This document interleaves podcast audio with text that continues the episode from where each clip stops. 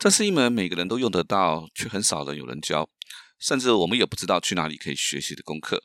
好的开始，让我们开始美好的旅程，但懂得结束，才能够把这段旅程的美好回忆把它保存下来，更不会成为人生的遗憾，甚至是恐惧。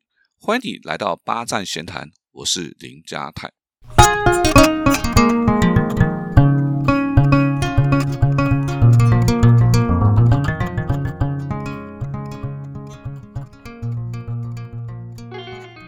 这个主题其实是我一直很想分享的内容，总希望多一些人有缘在一起，但是当不得不结束的时候，也能够保有这段旅程美好的回忆。那在电商电子商务呢，还在台湾刚萌芽的时候，哎，汉 B 就从五十万网拍开始创业。那因为经营有道，所以啊，后来就成长到数十亿的品牌电商，哇，真的是非常的了不起。所以啊，各大财经媒体无不争相报道这对创业成功的男女。好，那因为郎才女貌，媒体呢就给他们一个神雕侠侣的封号，那确实也是当之无愧。可是哈，当事业登上高峰，婚姻也出现了危机。好，两个人的报道从财经杂志到八卦杂志，两方的家人也都出面指控曾经最亲近的家人，一方控家暴，一方说外遇，带着怨气的冲突，不但没有任何和解的机会，在法庭上更是毫不保留的语言控诉对方，那赤裸裸的。让每一个人都体无完肤，到最后只有输家，没有人是玩家。这种好的开始，最后却是心碎的结果。其实不只是婚姻跟爱情。那之前提到苏打绿的主唱清风和他的恩师打官司，那另外一个知名的乐团主唱也和他的恩师也有合约而互相控告。那更不用说在我们日常生活当中，朋友反目成仇。闺蜜翻脸，互揭疮疤，各种八卦、恩怨情仇，永远是茶余饭后大家最津津乐道的八卦。好聚好散到底难在哪边？我们可以如何学习，在一段缘分结束的时候，可以平静的放下，然后继续向前走呢？其实我们想恋爱，多的是有人教我们怎么去寻找对象、约会的方法、求婚的秘诀、婚礼的筹备、婚姻要如何经营。但我们似乎很少看到，当我们一段感情要结束了，彼此的心态要如何面对，该如何好好的沟通。好，或者你想创业，多的是课程教你如何寻找创业的 idea，对不对？创业的资金、招募的团队、结盟合作，好像很少会看到我们说，那万一实在经营不下去的时候，我们在该如何让公司休息与结束？当然，这个问题的答案很简单嘛。啊，因为谁会在恋爱的时候为了为了要分手想到分手？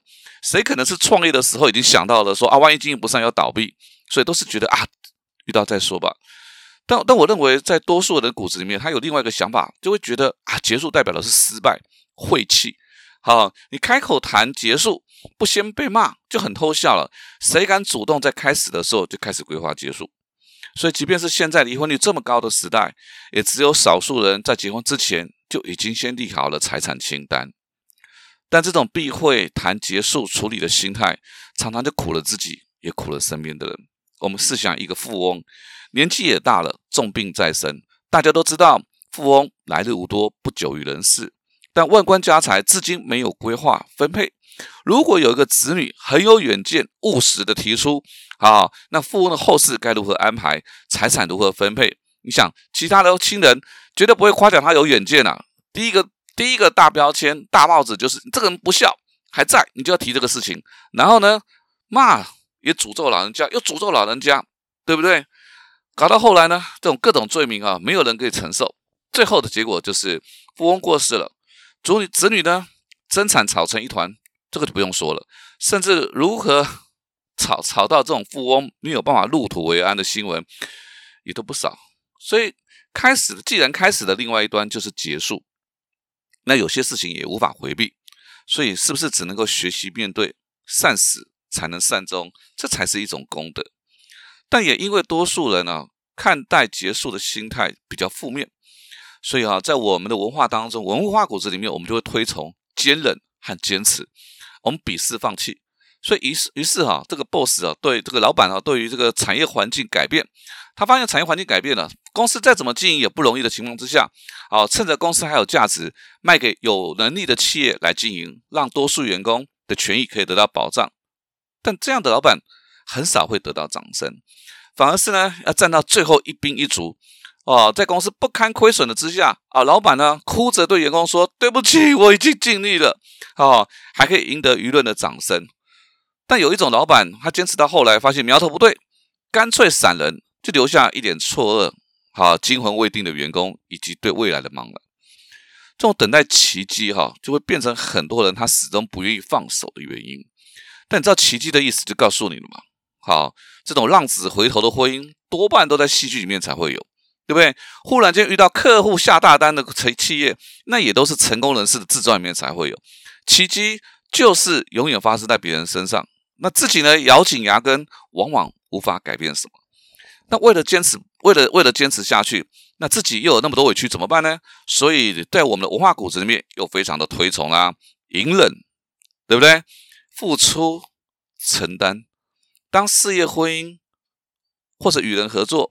朋友交情，你遇到了委屈，自己觉得受到了不公平的待遇，沟通无效，或者对方具有相对的优势的时候，没关系，只要我们为了大我，为了家庭，为了伟大的友情，我们都要隐忍。哦，对方总有一天就会发现，好，然后呢，沉冤得雪。好，另外一半呢，伙伴或者合作的伙伴会觉得啊，自己真的是太恶劣了，让你受了那么多的委屈，于是痛改前非。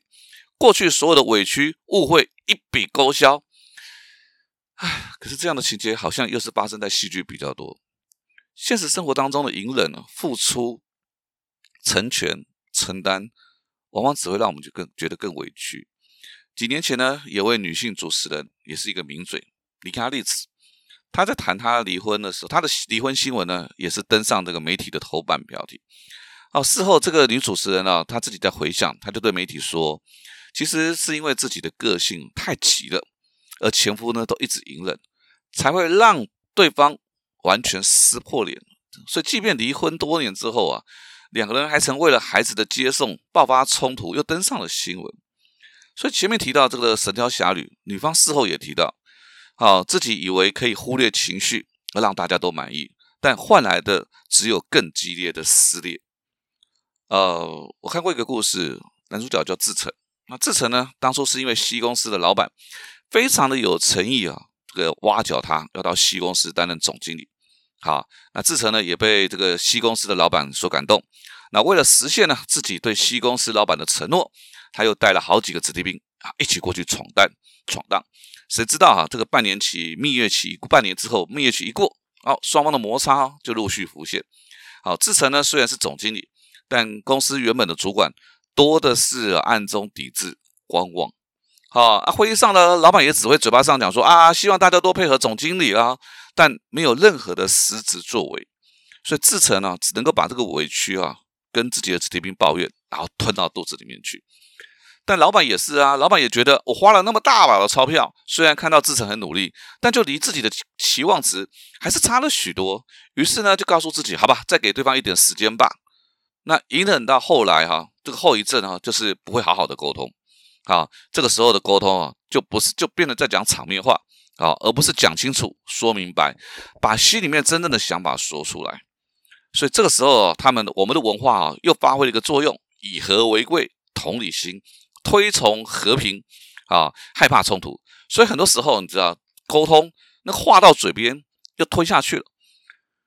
次数多了，你就说不出来了。时间久了之后，又给自己一个堂而皇之的理由，说啊，反正说了也没用。根据物质不灭定律，情绪不会因为时间它就会消失，那而是转化成为情绪的沼气。你在这个沼气啊，不断的累积，到后来就是一次爆炸，完全无法挽回。后来志成呢，与西公司的合约一到，他就直接走人了。当然，子弟兵也都陆续离开。那西公司的老板就表示：嗨啊，自己当初判断错误了，花了那么多的钱。结果也没看到什么实际的成效出来啊，就他一肚子苦水啊。那事后呢，这个志成当然也会有很多的抱怨，所以双方的那个怨呢就越结越深啊。所以隐忍呢还有一个很差很差的副作用，就是大家会落入那个受害者的心结。哦，刚开始就把对方给另外一方给妖魔化了，把自己说的楚楚可怜，然后是受尽喜受尽委屈的小媳妇。好，所以隐忍是关系崩坏掉了。还要粉饰太平，这种结果，所以好聚不好散的原因就在于哈，我想我们就说到这个地方了。所以我想分析分分享几个我看过这个好聚好散的故事。那 James 呢，是我在某一堂课认识的朋友。好，他外形很粗犷哦，长得很魁梧，所以女朋友坐在旁边呢，就相较之下就显得小鸟依人，叫娇小玲珑。好看他们互动的方式，我就知道他们感情很好啊，而且呢已经很稳定了。但是没有想到哈，半年之后，我收到 James 和女朋友共同发表的连分手连属性，那内容谈到呢都是彼此的优点，好，但是因为人生规划不同而选择分手。我我很好奇，就过了一段时间很好奇，我就问 James 到到底发生了什么事情。好，对，也当然我也赞扬他们的分手，我觉得方式处理方式非常的很棒。好，那 James 就说啊，他其实啊，这个他跟女朋友一开始就讲好，沟通就是讲清楚。好，所以两个人啊常常都争执，但是啊吵归吵，他们有两个约约定有两个原则，第一个原则就是只能对事，不能对人。那第二个呢，就是绝对不能翻旧账。所以吵归吵，感情还是很好，好，那也跟也更清楚的知道两个人之间的关系的能与不能，所以在一起呢，两年后决定分道扬镳，虽然很舍不得啦，心里面觉得很痛，但也不想耽误女生，好，这样的爱情的沟通方式，我觉得应该列入教科书，让更多人来学习。那秀珍呢，跟多拉又是另外一个案例，他们是大学同学，好，两个人呢都未婚，年近四十。啊，都萌生退出职场的那种想法。那刚好呢，秀珍老家在花莲，所以两个人就决定，哎，在花莲来开民宿。啊，硬体呢几乎都是由秀珍来负责。那 Dora 呢就提供营运的资金。那 Dora 是独生女啊，父亲又年迈多病，所以常常呢就往台北跑。那大部分民宿的营运，好就会落到秀珍来处理。那这样一开始规划是完全不同的，当然秀珍就会难免抱怨。那多拉也一边抱歉，好，他心里面何尝不是委屈？因为我也不愿意这个样子，他也是满腹的牢骚。但一年之后啊，他们就决定让多拉撤资了。好，那修真呢，就找到当地经营民宿经验丰富的人，挹注资金，既提供了资金，也提供了经营的知识。那现在多拉呢，去花莲，当然也是住在秀珍的民宿里面。所以，如果你想要好散好聚好散，那么以下五点，希望对你有一些帮助。第一个就是把结束视为美好旅程的尘封，珍惜曾经有过的美好回忆，所以我们才会选择结束。千万不要有那种站到最后一兵一卒那种劣势的情节。好，那也不要因为害怕看到结束而变成了禁忌。任何开始就会有结束，这是生命的必然，这是任何事情的结果。我们要把它当做是一个必然会发生的事情。那第二个。平常就要对话，千万不要等到憋不住了、忍不住了才沟通。那个时候都不是在沟通，那就只有情绪的宣泄。好，你也不要期待那种什么默契啦、心领神会啊这种最高境界。好，更不要用那种啊我不擅长沟通啦，就当成自己不沟通的借口。好，我我我认为哈，宁可丑话说在前面，也不要背后互相放话。这样子的结果，这样的方式会比较能够有助于沟通。那第三个。当我们开始沟通之后，哈，就不会落入那个被害者的情节。我们要当强者，好，那个委屈哦，吞到肚子里面，藏在心里面，它会烂掉，只会变成沼气，不会消失的。只有对等，才不会让自己不甘心。你一直不断的付出，不断的隐忍，你心里面就是不甘心。那个不甘心一旦爆发之后，它就会像魔咒一样开始控制你。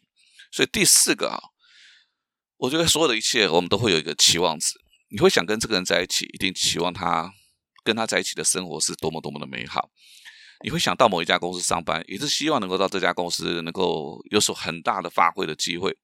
你跟这个朋友合作，一定是觉得你们之间合作之后一定会变得更好。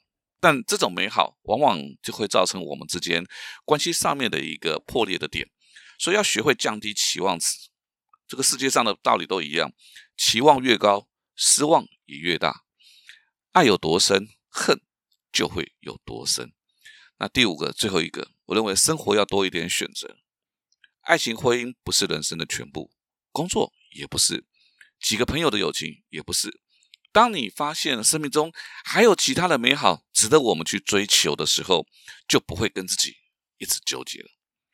八站闲谈，捕捉平时错过的风景，发现被忽略的观察角度，让生活多一点乐趣，人生多一点厚度。